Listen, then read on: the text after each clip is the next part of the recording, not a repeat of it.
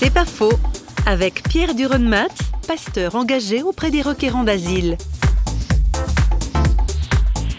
Lorsqu'on rencontre beaucoup de requérants d'asile, souvent on parle de Dieu.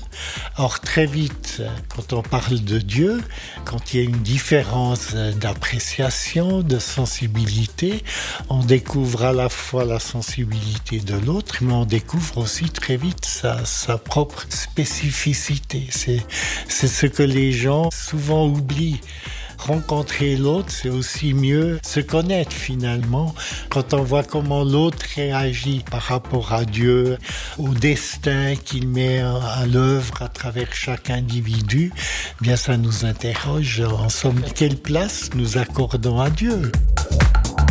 C'est pas faux, vous a été proposé par Parole.fm.